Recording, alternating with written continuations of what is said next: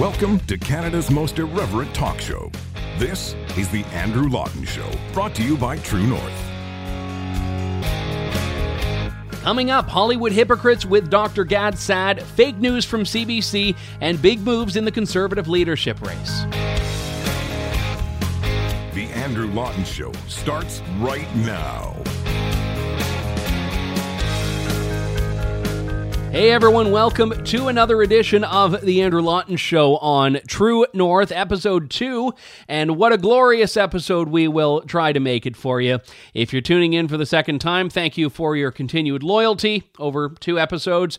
And if you're tuning in for the first time, what took you so long? In all honesty, though, thanks very much. We had a great response to the first episode, so we decided we'd do it again, and hopefully again and again as time goes on.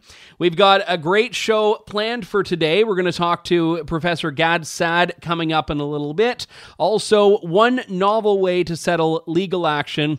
And I want to get into a little bit more about some of the movement in the conservative leadership race, but we'll get to all of that as time goes on. First things first, I know I took it a little bit hard with FedEx not delivering the package that you see now on the wall behind me, the famous acoustic panels, which aren't even all that exceptional, but I liked them and I wanted them. And FedEx, I kind of, I, I, don't want to say I tore into them. I, I ranted gently about FedEx in the first episode. And more than anything else I talked about, I was getting emails from people that had their own stories about FedEx. So uh, it's news you can use, as they say. But I did finally get the panels, get them put up on the wall, everything like that's looked after. So we can now go on. And there's like one little piece that I'm waiting for that you'll see on the show in a couple of weeks. I won't tell you what it is, but just one little thing that I thought would be good to have. But that one's my fault. That's that one I don't blame FedEx or anyone else for. I want to start off on this topic that is a very interesting one to me, and it's the way that the Hollywood wokeness cult has really tried to take over people's lives. And the string of stories we've seen about this in the last little while, and, and I'm going to talk about this with Gad Saad in a few moments, but there's been three stories over the last two and a half weeks or so that have really pushed this forward. I mean, you had the Golden Globes and Ricky Gervais going with this absolutely astonishingly good monologue that took aim at Hollywood hypocrites. And then you had Michelle Williams get up you know, half an hour later and dedicate her award to protecting abortion rights, despite the fact that Ricky Gervais has become pretty popular, more so than he was before, for saying, hey, don't talk about politics. No one cares what you think. And then you have this week a few stories where Stephen King, the author, who uh, is not Hollywood per se, but still he's in that entertainment world, tweeted something. Well, he tweeted two things. And the the first one is the good one. The second one is the backtrack. The first tweets that he put out as a writer, I'm allowed to nominate in just three categories Best Picture, Best Adapted Screenplay, and Best Original Screenplay. For me, the diversity issue, as it applies to individual actors and directors anyway, did not come up. That said, I would never consider diversity in matters of art, only quality. It seems to me that to do otherwise would be wrong. Now, he writes this, and he's entirely accurate, by the way, that considering any factors other than quality means you are sacrificing quality. There's no way about it.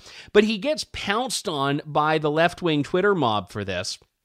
Uh, the first response was someone who says, To imply quality and diversity are mutually exclusive tells us quite loudly you are or loudly threatened you are by the potential of a level artistic playing field in which diverse stories are exponentially more compelling, yada, yada, yada. You've got someone else that says when films are created by people of color, they get constantly overlooked by institutions comprised of white men. There's someone else who says that the assumption that quality would uh, suffer because of diversity is nah, and then there's an emoji I don't know how to articulate. But you've got all of these people saying that he's saying that stuff made by non white males can't have good quality, where he's saying the opposite of that, which is that we shouldn't take anything other than quality into consideration, which would mean if a white person makes a movie, a black person, a cis, trans, hetero, het- homosexual, bi, whatever, it doesn't matter. You should fo- focus on the question is this good? And that's a reasonable proposition. He gets pounced on, though. Then he goes back a little bit with it. So the one was posted in the morning at like 7:20 a.m. And then uh, two and a half hours later, he decides to come out with another one. The most important thing we can do as artists and creative people is make sure everyone has the same fair shot, regardless of sex, color, or orientation. Right now, such people are badly underrepresented, and not only in the arts. You can't win awards if you're shut out of the game again, there, there's nothing particularly objectionable about saying that. I agree wholeheartedly in equal opportunity.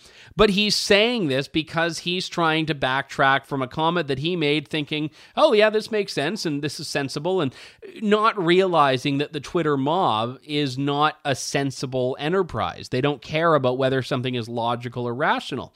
And he knows that he's going to get pounced on, and no one wants to live through that. No one wants to be canceled. After all, just look at Vince Vaughn, who, the same day there are stories about I what was it the same day? Yeah, I think it was the same day. Stories about him daring to do the unthinkable, which was shake the hand of the president of the United States at a sports game. It was the college football uh, playoff national championship game in New Orleans, and for 30 seconds for 30 seconds, Vince Vaughn, who I've always liked, by the way, talks to Donald and Melania Trump, at the end of which shakes his hand and walks away. And that 30 seconds is enough to get people saying, oh, uh, you know, we can't watch Vince Vaughn's movies anymore. And the reason this is so absurd, well, many reasons, but the primary reason this is so absurd is because people are willingly overlooking what they think Vince Vaughn's quality is as an artist because now he's done the unthinkable, which is normalizing Donald Trump. And then you've also got the Stephen King thing, where Stephen King dares to say, ah, you know what? I kind of think that we should focus on quality and not anything other than quality. And they capitulate, or they force him to capitulate, because their concern is the same one they've done for Vince Vaughn that we, we can't look at the quality of the artist anymore. We have to be intersectional about all of this. We have to find a way to take down everyone unless they toe the line on every single thing that we say. And it's just so tiresome. Which is why Ricky Gervais, who, by the way, I don't love Ricky Gervais. I think he's talented. I don't love him. I'm not a fan of his. But it's why his monologue at the Golden Globes, I think, was so powerful because he went in there and just took a flamethrower and, and took out the entire sacred cow of this Hollywood moral grandstanding, which is exactly what the industry seems to have pivoted towards in the last little while. And it's not a new concept for celebrities to try to talk about the issues that matter to them, the causes that matter to them. This isn't new, and it's not a free speech issue. They have the right to, no one's saying they don't have the right to. The issue that I raise is the entitlement factor. Why do you think your opinion matters more than someone else's? Why does your opinion matter more than some banking CEO who speaks up and says, "You know, I think we need to do whatever the case may be." Because if because the, these people decry the 1%, well they are the 1%, and that's why it gets so infuriating to listen to them go on and on and on. I mean, Leonardo DiCaprio, who famously will take a f- private jet to a climate summit. You had Joaquin Phoenix, another one. I'm, I'm actually going to play the Joaquin Phoenix clip because I, I think this is important for you to hear exactly what we're dealing with here. I struggle so much with what I can do at times. There are things that I can't avoid. I flew a plane out here today, uh, or last night rather.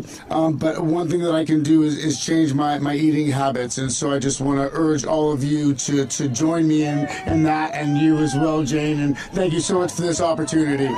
Yeah, so Joaquin Phoenix, who decides to do his part by ordering the vegetarian meal on his flights to talk about climate. That's how he fights climate change. I, and it's it's laughable but also, there are people who take these things seriously. Even if most people in our circles, people on the right anyway, roll their eyes at it, these folks do have influence. And you can't just totally roll your eyes because you have to understand why we are where we are. And I want to talk about that a little bit with Gad Saad. And, and the reason for that is because a lot of this you can trace back to academia. You can trace back to the academy. You can trace back to the trends that you saw in the 80s and, and continuing in the 90s in universities, which have now permeated through all these areas of society. And also, hopefully, we'll talk about a way to perhaps find a bit of a solution to this. Joining me on the line now is the Gadfather himself, host of The Saad Truth, uh, Professor Gad Saad. Uh, good to talk to you. Thanks for coming on today. Oh, my pleasure. Nice to see you again, Andrew. So let's talk uh, about this Hollywood wokeness, which started with the Golden Globes, but has actually, I think, carried a, a, fair bit. I mean, a few stories that I mentioned Vince Vaughn now getting canceled in real time for daring to shake Trump's hand. You have Stephen King uh, making a comment that I thought was very sage and, the, and then kind of backtracking. Uh, why is the Hollywood wokeness discussion coming to a head right now? Well, because they suffer from all the idea pathogens that I discuss in my forthcoming book, one of which is a, a commitment to the DIE religion. DIE, the acronym is diversity, inclusion, and equity. And so they, of course, conflate equality of opportunities with equality of outcomes. I mean, I'm, I'm speaking now about the Stephen King case, uh, where he was perfectly correct in saying, look, you should not be using diversity metrics in judging art. Of course, he then backtracked but more importantly, his original message did not go far enough. You shouldn't be using diversity metrics not only in art, in anything that involves excellence, right? What makes us a great society is that we abide by an ethos of a meritocracy, right? Academia is now completely infested with this kind of diversity stuff. You no longer give professors uh, titles or chaired professorships or academic awards based on their achievements by but by whether they abide or adhere to certain uh, you know diversity metrics. It's grotesque. Yeah and you actually raise a, a valid point there uh, about how this has really permeated through all sectors. I, I, think a lot of these Hollywood people would love to take over corporate boards and academia and their kids' school boards with diversity and inclusion and equity, but would be very resistant if anyone were to come into their movies and say, oh, no, you need to have these quotas and everything. So typically it seems like their formula is diversity in every sector but their own. Well, that's that's the classic, you know, pathological hypocrisy that many of these ideologues suffer from, right? Uh, I'm going to talk down to you about the importance of you being green, and I'll do so while driving my private jet, right? Uh, and so it's grotesque. And this is oftentimes people say, well, why do, why do I get so worked up about these issues? Because I, I despise hypocrisy, I despise intellectual dishonesty, and so I go after all of these schmucks. Yeah, Joaquin Phoenix a couple of weeks ago, or it might have been a week ago, was speaking at some climate march, and he acknowledged in the speech, you know, there are some things I, I can't avoid. Like I had to fly here, uh, but you know what? I, I live without meat every now and then, so I'm I'm you know I'm I'm on the front lines of this, and and you're right. I mean, the hypocrisy is always the worst part about this, and and this is why I thought Ricky Gervais's monologue at the Golden Globes landed so well because he was really lighting a fire that I think needed to be lit from within and, and hasn't really been in recent years. I agree. I mean, some some of your viewers might be interested in a recent uh, article that I wrote in Psychology Today where I discussed why I thought Ricky Gervais's uh, uh, you know performance, if you'd like, or speeches uh, were so psychologically satisfying. Satisfying because to to most of us, we don't take well to having these astonishingly privileged people who otherwise, as Ricky Gervais exactly said, know very little about the issues that they're pontificating about, about are constantly talking down to us, right? So because you play a, a, a, hero doctor in a movie doesn't mean that you know anything about the epidemiology of diseases you pretend to know something, right? But because they're constantly, their egos are stroked as though they are genuine heroes, they start taking themselves seriously. Know what you know and know what you don't know.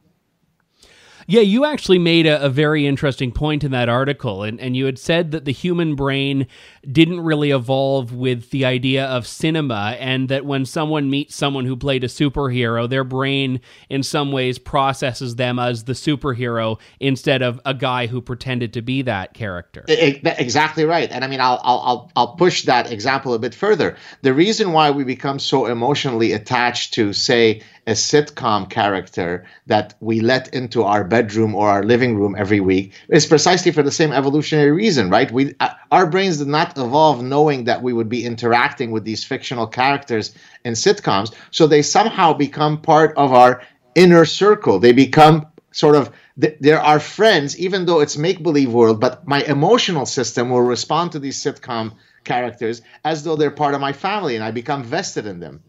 Same principle. So let me ask you then where it goes from here, because this idea of real time cancellation of these people is a problem they have to contend with. Stephen King comes out of the gate, makes a fair comment, and then starts to backtrack with that other tweet of saying, no, no, no, I believe that all of these different groups are underrepresented. And I mean, the remedy to that is exactly what he claimed, you know, three minutes earlier was the problem is that, okay, if they're underrepresented, then you have to start putting in all of these quotas that are artificial in nature. And then Vince Vaughn as well. You've got people that are saying to him, not just, you know, I'm not a fan of Trump and, and I wonder, you know, why you would shake his hand, which I think is weird enough, but people saying, oh, it's a shame. I, I've always loved him, but now I can't watch him anymore. Why? He, he, you like him. you like his work. Just because he shook someone's hand, you now say, oh, he's toxic. We can't do this. Uh, I mean, the, the way that we're going to resolve this is by the silent majority, most of whom detest the stuff, actually having the the testicular fortitude, if I may say, to actually speak out against this, right? It, it won't take much for people to rise up against this nonsense, but it really is a domino effect. The problem is, and as I discuss in my forthcoming book, case, right? Everybody diffuses the responsibility. You know, let Saad put his neck out, and hopefully he's got the courage to lead the fight for the rest of us. No, Saad is one small voice in a big jungle of, of BS. So if everybody were to uh, assume the responsibility of fighting against these pathogenic ideas, then we could quickly reverse the trend. If not, I fear that the worst is yet to come. Yeah, you're right about that. Everyone wants someone else to lay the groundwork and roll out the carpet and the red carpet, since we're talking about Hollywood. So now that when someone goes up and does the shtick that Ricky Gervais did, it's not nearly as courageous or bold because now he's basically carved out this little hole that anyone else can walk in. It's like walking in someone else's footsteps in the snow because you didn't want to get your ankles cold. And I fear that well, in some respects, it's fine if more people are doing it. But you're right. Everyone's waiting for someone else to take the lead on this. And the other side is sparing no effort in trying to push back the other way. Exactly. And, and one of the things that I often get is people writing to me saying, yeah, but you know, you have a large platform. You know, you're a professor, so people listen to you. And my answer to them is, look, this is an ideological battle. It's a it's a battle for the soul of our society. So it's trench ideological warfare. Even if you're interacting with one of your friends on Facebook, where only a few people are going to hear you, speak out. Challenge them politely when they say something that you think is contrary to your values. In other words, it doesn't have to be that you have a gigantic platform a la Ricky Gervais before you should be uh, you should feel compelled to speak. It's door to door ideological warfare. So, however small your voice is, it is big enough to affect some change. So, participate in the battle of ideas you know full well that a lot of what we see now in the mainstream culture really started in academia. And I think a lot of people outside of the academy didn't really take it seriously because, oh, it's just this thing that's happening in the universities. A lot of the political correctness trends that we see. And now we look at this situation where the academy has pushed even further. We've all seen the reports of, you know, the number of professors that identify as Marxists, the number of now students that identify as Marxists and are resistant to capitalism, resistant to free speech, and, and all of this stuff. Do you think the solution has to come from within the academy too? Uh, I mean, I do, because as you said, the ecosystem from which these idea pathogens originally came from, patient zero, so to speak, is really academia. So uh, unfortunately, I, what I, what I think ends up happening is that most academics are busy with their daily lives, right? I, I, don't. Yes, I know that over there, somewhere in the humanities or the social sciences, they're saying some crazy things about postmodernism that there's no objective truth. But I'm busy in my lab. In my lab, I don't have time to worry about these things. So it goes back to what we discussed earlier: diffusion of responsibility. Uh, someone says, let Gad Saad, let someone else worry about this problem. I'm busy. And therefore, my, my selfish careerist pursuits take over the greater responsibility of protecting truth. So once academics decide that this is a sufficiently important problem for them to address, as a few academics have done, but too few, then I think we could reverse the trend very, very quickly. Because again, as someone who has a pretty large platform, I could tell you that most of the messages that I receive are precisely ones that despise this stuff, but people are afraid to speak out. So I receive endless messages from students, from faculty members, from university staff who say, I support that, but please, please don't mention my name. Once they lose that last part, please, please don't mention my name, then we will solve the problem. One of the things that I, I, see from a lot of people on, on, the right in these issues is the desire to really implement parallel ecosystems. You know, if you have an issue with public schools, uh, go to private schools. If you have an issue with the big tech companies, start your own tech platforms that are conservative friendly. If you have an issue with universities, focus on these private ones. You don't like Hollywood, make conservative movies that kind of operate in this own sphere. And and I understand that temptation, but I, I also feel there's a problem in that, in that it means you're giving up on some of the broader cultural fights that are taking place. Actually, you're giving up on all of them because right. you're saying, all right, we can't win on their turf. Let's go play with ourselves at the kids' table. I completely agree. Uh, look, it is absolutely true that uh, uh, people can set up their own, uh, you know, equivalent to YouTube, and and people have tried to do that. But the reality is that YouTube now has much of the traction, much of the traffic, and so it is easy and facile to say, hey, set up your alternative medium. Yes, of course you can do that. But the reality is, as you exactly said, no, I want to fight you on YouTube and on Facebook and in the university halls. I am a defender of truth. That's what I committed to doing when I became a professor. And therefore, no, I don't need to allow you to espouse all of these ridiculous things in the university. No, I'm going to fight you on them. And I wish more people would take up the, the battle cry. So bringing it back to the Hollywood factor, then, uh, Gad, do you think that or how how do you think people should respond to this? Because I, I, think that part of the puzzle is when a Ricky Gervais comes out and says something good to to reward that basically to say yes, there are people calling for your head, but I can assure you there are more of us that are going to support you, support your right to do this. But beyond that, where do you think we need to go to push back against this right. this uh, die nonsense as you call well, it? Well, I mean, in the most uh, in the clearest, most direct way, you can do it by engaging in consumer choices that let lets the the producers of these movie, movies know that you don't support this kind of stuff, right? Uh, what makes literature, art, cinema so beautiful is that it speaks to certain universal themes, right? I mean, I could listen to an ancient Greek poem and read it today that was written 2,500 years ago, and it moves me because the software of the that's in the mind of the person who created that poem is exactly the same software that my brain runs on, right? That's mm. what makes art so beautiful. And so you don't need an indigenous Muslim quadriplegic transgender person to tell a story. If if there's a good story that that person has to tell, by all means allow it to be told but i don't need to be moved according to identity markers. I'm moved by our common humanity. And so the way that you could fight back against this stuff is if you see that these movies are no longer about art no longer about celebrating our humanity. Logical bs don't see that movie. And ev- eventually the market will take care of this idiocy Yeah, it certainly will. And, and I'd say not soon enough. But at the same time, there are a lot of people that just begrudgingly go along with this because, as you mentioned earlier, they don't know that they have a power. I mean, a lot of the times, if you look at people that have resisted, the platform comes from standing up for it. The platform comes from taking that first step.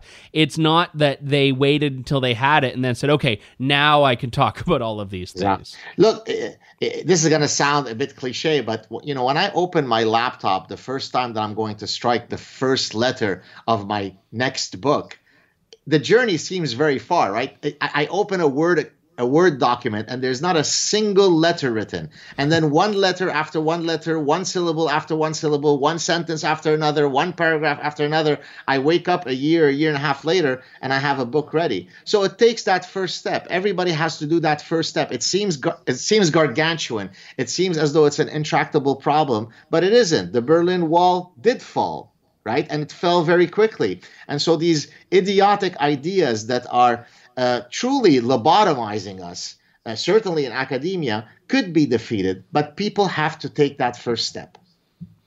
Professor Gad Saad joining me on the line, host of The Saad Truth and all around prolific tweeter and commentator on all things crazy in the culture in which we live. Gad, thanks so much for coming on. Good to talk to you again. Likewise, my pleasure. Cheers.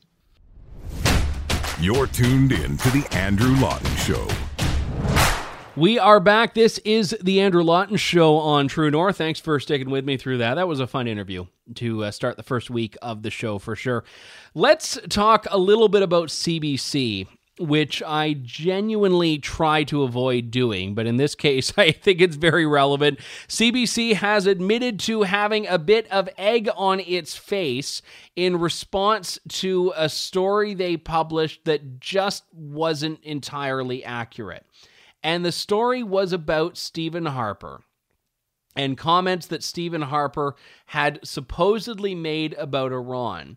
And if you saw the headline, it was that they were saying Stephen Harper was calling for regime change in Iran. That was what Stephen Harper was pushing for. And regime change has a lot of baggage to it. It's a pretty loaded term because it's the type of term that people associate with the Iraq War, which is still contentious, and people are, I think, more and more souring on it as time goes on.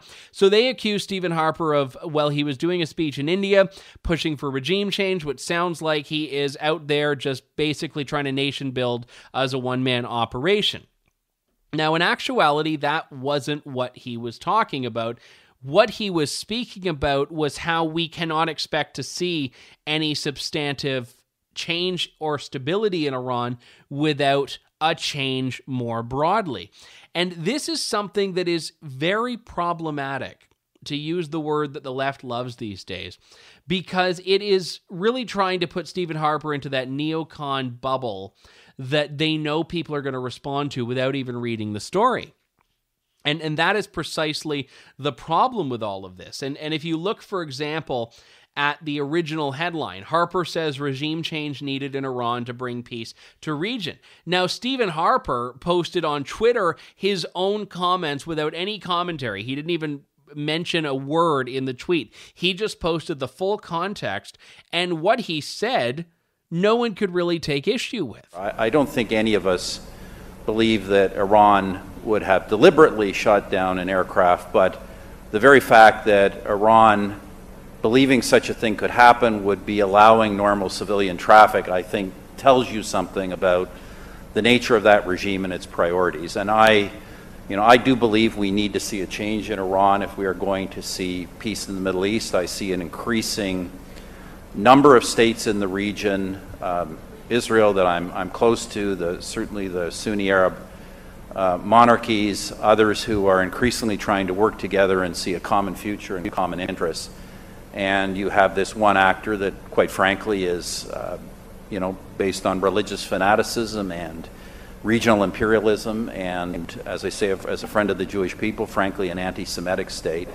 And I think if somehow, if there's is there any way through the protests in Iran or the consequences of this that Iran could go on a better trajectory, I think that would be very core to resolving the problems of the Middle East. Certainly not resolve them all overnight, But I think without a, change in the nature of the government of Tehran, the Middle East will continue to be in turmoil. So you hear in that he's talking about the fact that, yeah, you need change in the region for more stability. You've got to ask questions of Iran in all of this. And CBC had actually walked it back. They said the headline and lead paragraph of this story have been edited from a previous version that stated Stephen Harper said regime change was needed in Iran. A previous tweet with that headline has been deleted. In fact, Harper said, I do believe we need to see a change in Iran if we are going to see peace in the Middle East. I think without change, the nature of the government will continue to be in turmoil. And they admit in tweet three of three, he did not use regime change specifically.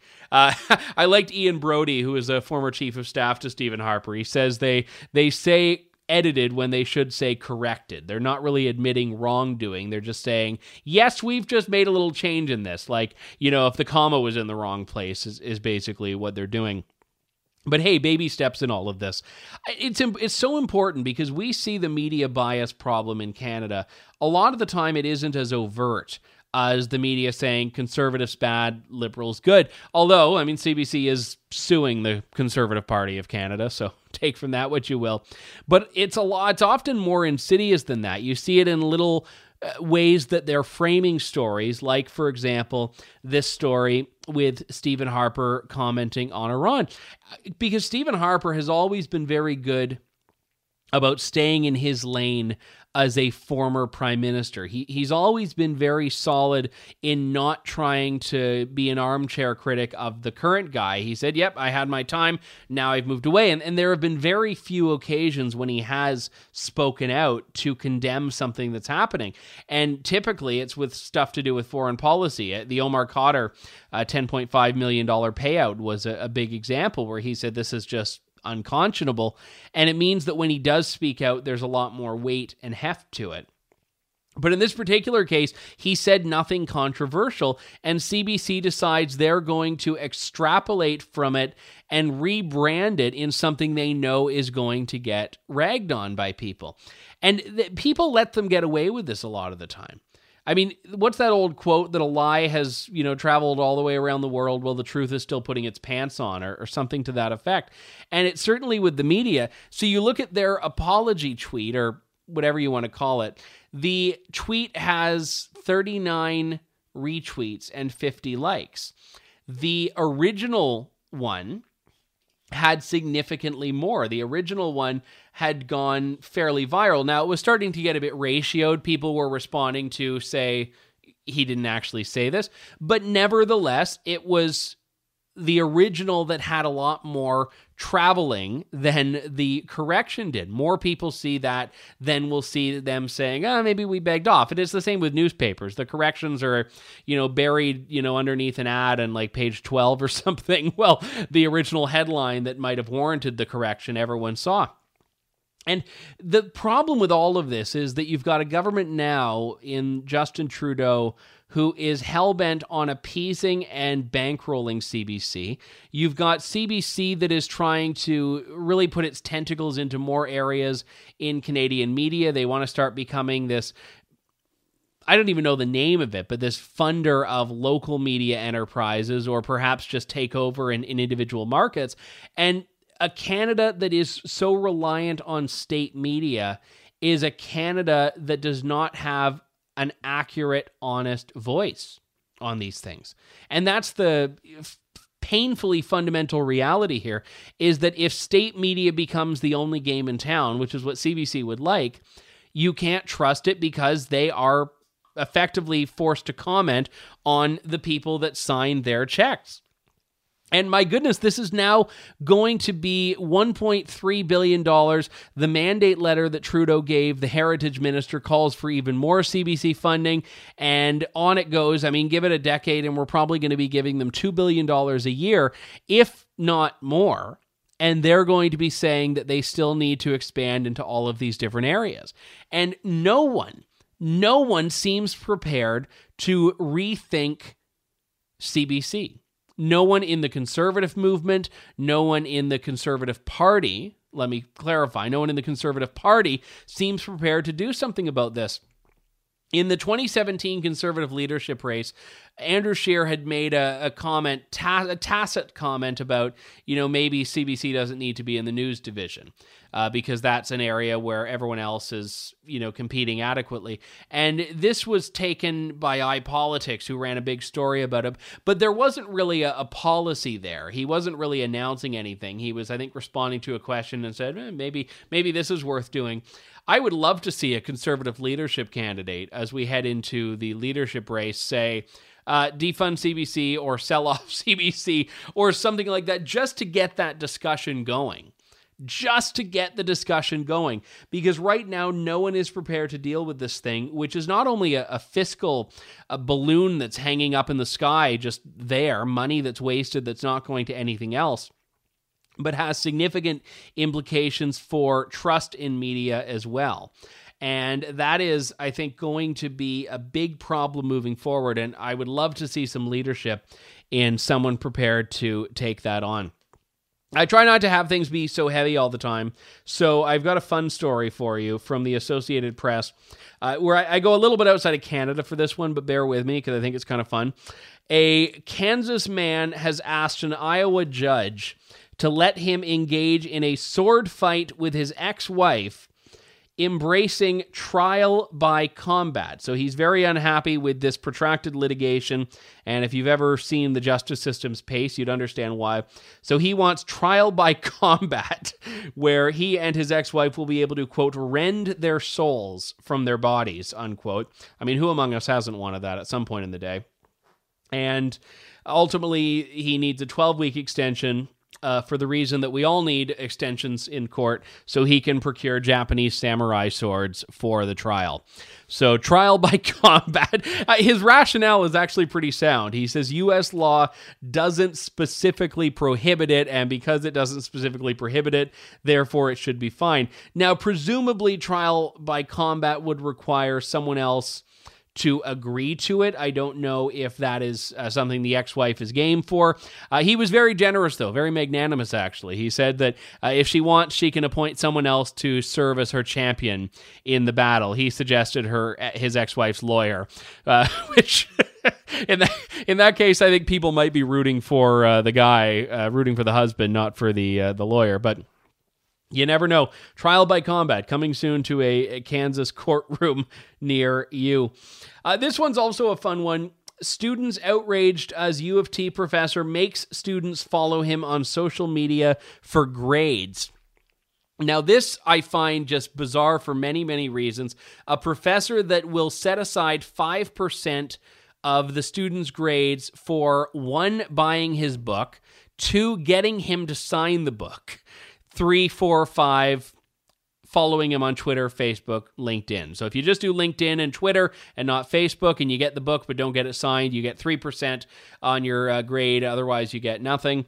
And this was something that a student actually complained about on Reddit. And the professor says that students are able to learn from him and the things that he posts. He said, I would say there's not much for me to profit from as far as the books. But then he said that students have benefited from being connected and making use of his networks. Uh, he said that, uh, you know, most people are okay with this. His students all think it's fine and dandy. And here we go like I didn't know this was an option to boost my Twitter following. I could just take like a guest lecturer position at, you know, the University of Western Ontario and say, "All right, 25% of your grades following me on Twitter, listening to the podcast, subscribing on iTunes." Which by the way, subscribe on iTunes, you get no credit for it, but I'm happy with you, which I guess is some form of credit. I don't know. Well, trial by combat if you don't want to subscribe. But this is now something that uh, he has said he'll continue he said it is part of the course because he is a social media guy. So this is what happens in millennial academia. I should have asked uh, Gad Saad about that one too. uh, we've got to take a quick break. We'll close things out on the Andrew Lawton Show when we come back. Stay tuned. You're tuned in to the Andrew Lawton Show. Welcome back, everyone, to the Andrew Lawton Show. I said from the outset of the program it wasn't going to be all conservative leadership all the time, but you also can't exactly gloss over the biggest Canadian political news stories as they develop. And it is a bit of a horse race right now. And a few updates this week. Uh, more movement than I anticipated. Well, not anticipated, but than I knew about during the first episode. The big three are that Rona Ambrose is out of the race, according to initially a report in La Presse that was then picked up by the English language press. Peter MacKay is in, at least he's going to be in. We'll talk about his announcement in a moment. And the big one is that Stephen Harper seems to be dedicating his time to blocking Jean Charest, who hasn't officially announced, but it sounds like is organizing very largely and significantly behind the scenes. So these are three big movements. It's not like, oh, that guy who was the staffer to Kim Campbell is running, it's uh, or not running anymore. These are bigger movements here. I, I want to talk about all three, but specifically Rona Ambrose to start, because this is, I think, the one that everyone assumed would happen from the outset. And I, I didn't see her running. So I wasn't going to bet everything I owned on it, but I didn't see her running for a couple of reasons. And one of them is that I think a lot of Rona Ambrose's appeal has been that forbidden fruit syndrome. People wanted her because they couldn't have her. This is why she was chosen by the caucus to be the interim leader after Stephen Harper left, because she was non threatening in the sense that she wasn't going to be running for the permanent leadership. And she was very candid about that.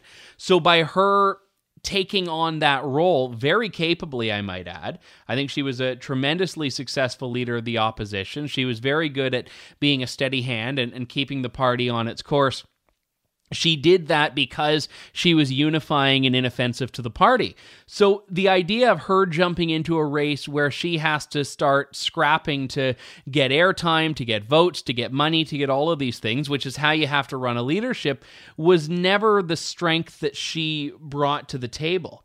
So I don't necessarily think that she was the shoe in that people thought. I mean, I think she's very similar to Lisa Raitt, who in 2017, and I like Lisa a lot, did not do well in the leadership, but at the same time, she was also very popular and liked as a deputy leader. Some people are liked in certain roles, and in others, it's not necessarily a guarantee.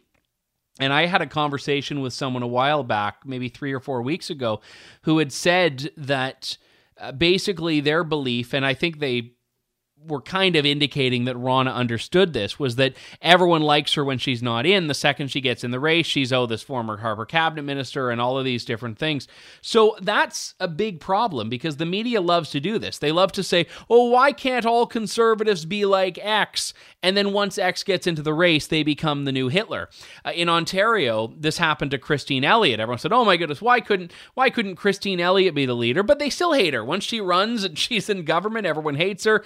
Uh, they all, I mean, if Michael Chong were to be the leader of the conservatives, and I hope that doesn't happen, the media would turn on him and think he's the latest and most furthest right thing that has ever happened since sliced bread. No, uh, sliced bread. Actually, sliced uh, bread had some very offensive tweets back in the day. So sliced bread has been canceled now. He's far right.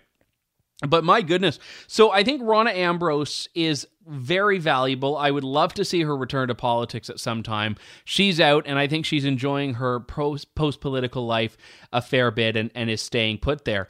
Peter MacKay is interesting because I did not anticipate. When would it have been a year ago that I saw him that he would ever jump back into politics? Now, Peter MacKay is a guy who was the defense minister. He was the uh, attorney general. He was uh, at one point trying to be the leader of the Conservative Party of Canada, or wanted to be. And Peter MacKay, I saw him at an event in Toronto about a year ago, maybe a little bit more. And his wife, Nazanin Afshin Jam, the human rights activist, was speaking. And Peter MacKay was at the back of the room and he was pushing a stroller and he had uh, one of those reverse backpacks on that you put a child into and then he had another backpack on his back for the gear for the children and the stroller was a double. So he had his three kids there, and he was wearing his glasses and this little like crew neck dad sweater. And I saw him, and we're chatting very briefly, and I thought to myself, this is a man who is completely satisfied with life after politics. He had literally turned himself into a human minivan for his kids and all their stuff, and things change. things change because a year and however many months later, uh, he is in the race. Uh, very anticlimactic announcement, though. If you saw it, he tweeted. Uh, let, I'll pull up the exact wording. I think it was it was four words, so I, I can't get the four words wrong uh, because there are so few of them. I'm in. Stay tuned. And because it's Canada, he, of course, tweeted it in both official languages. So he's in, stay tuned. we were like, woo. So there's no like grand video or website or speech or anything like that, just a tweet. And he's apparently, according to the media reports, going to be formally announcing next week. Now, Peter MacKay is going to become the Red Tory poster boy. He was testing the waters, you could tell. Uh, before Andrew Scheer even left by pi- firing a couple of pot shots at Andrew Scheer, like miss scoring on an open net. That was the one line he gave in that panel. And you could tell that he was greasing the skids for eventually jumping in and saying, All right, here I am. But I think he overestimates his popularity quite significantly. I, I think that Peter MacKay will sweep Atlantic Canada. The Conservative Party of Canada rules do not really give much weighting overall to Atlantic Canada. Every riding has 100 points, and there are only so many Atlantic ridings. I think there are like 20, 27 or 28 total. And that's that. I mean, he'll probably do well in parts of Ontario, but I don't think that a red Tory is going to be the way the party goes. And so, and if they do, I don't think it will be Peter MacKay.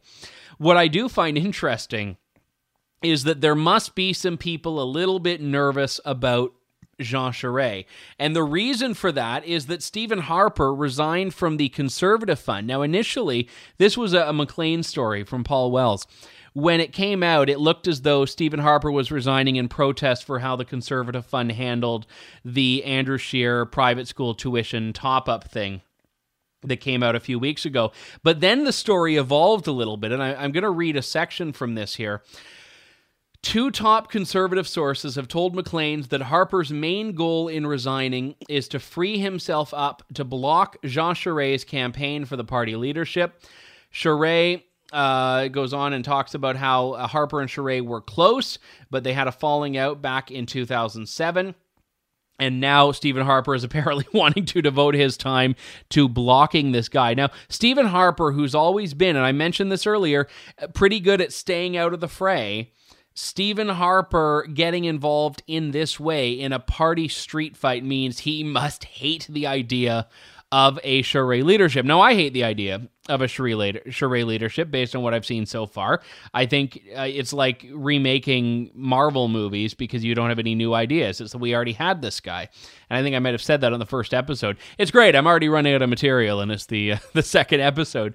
But the thing about Stephen Harper is that if he were to get into the conservative leadership race right now, and I, I am not saying he is, but if he were to do that, he would be a shoe in because Stephen Harper is still very much the spiritual leader, if you will, of the Conservative Party of Canada. It's his party. Everyone compares everyone to him. The critics compare, and the people that like the CPC compare. So if he were to come out and say this is the person we're we're backing, I'm pretty sure that person would win because Stephen Harper is the guy the conservatives hold as the as the benchmark and, and he set a very high standard that's difficult for subsequent leaders to meet. But if he says no and he says I'm fighting, people are, are not going to turn well to that. I think you know whether Charest had a chance in the first place, I'm not convinced he did, but this will certainly give him no love at all from people in the party that are anything right of Michael Chong. I mean, I mean, this is a guy who, whose most relevant political service was as a liberal, and it was as a Quebec liberal, yes, which is a bit different from a federal liberal. But that's how he's known. That's how he made his mark, and more importantly, he's done. End of scene. You you don't get to do an encore when you're not who does encores? Bob Dylan or Elton John. Like you don't get to do an encore when people aren't, you know, standing up and cheering and yelling for it. No one. No one in Canada is standing up and cheering and yelling for Jean Charest to get back into the stage except for Jean Charest. And that's incredibly important. Now, Stephen Harper, people would take an encore from him. People would take an encore from Stephen Harper. They are not wanting one from Jean Charest.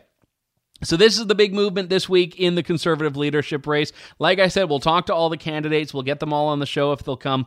But this is going to be a very interesting race if it becomes, especially if Stephen Harper is not backing his former attorney general and defense minister. And I don't think he will. Uh, given, I mean, it sounds like he might not even be backing anyone, but certainly to do the anti endorsement, which is what he's doing with Jean Charest. That's all we have for today. My thanks to everyone who listened to the program, to Gad Saad for coming on.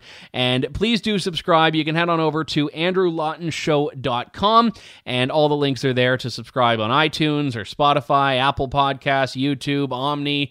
Uh, carrier pigeons, I believe we've just added this week. So all the things you need are right there. We'll talk to you next time, folks. Thank you. God bless and good day. Thanks for listening to The Andrew Lawton Show. Support the program by donating to True North at www.tnc.news.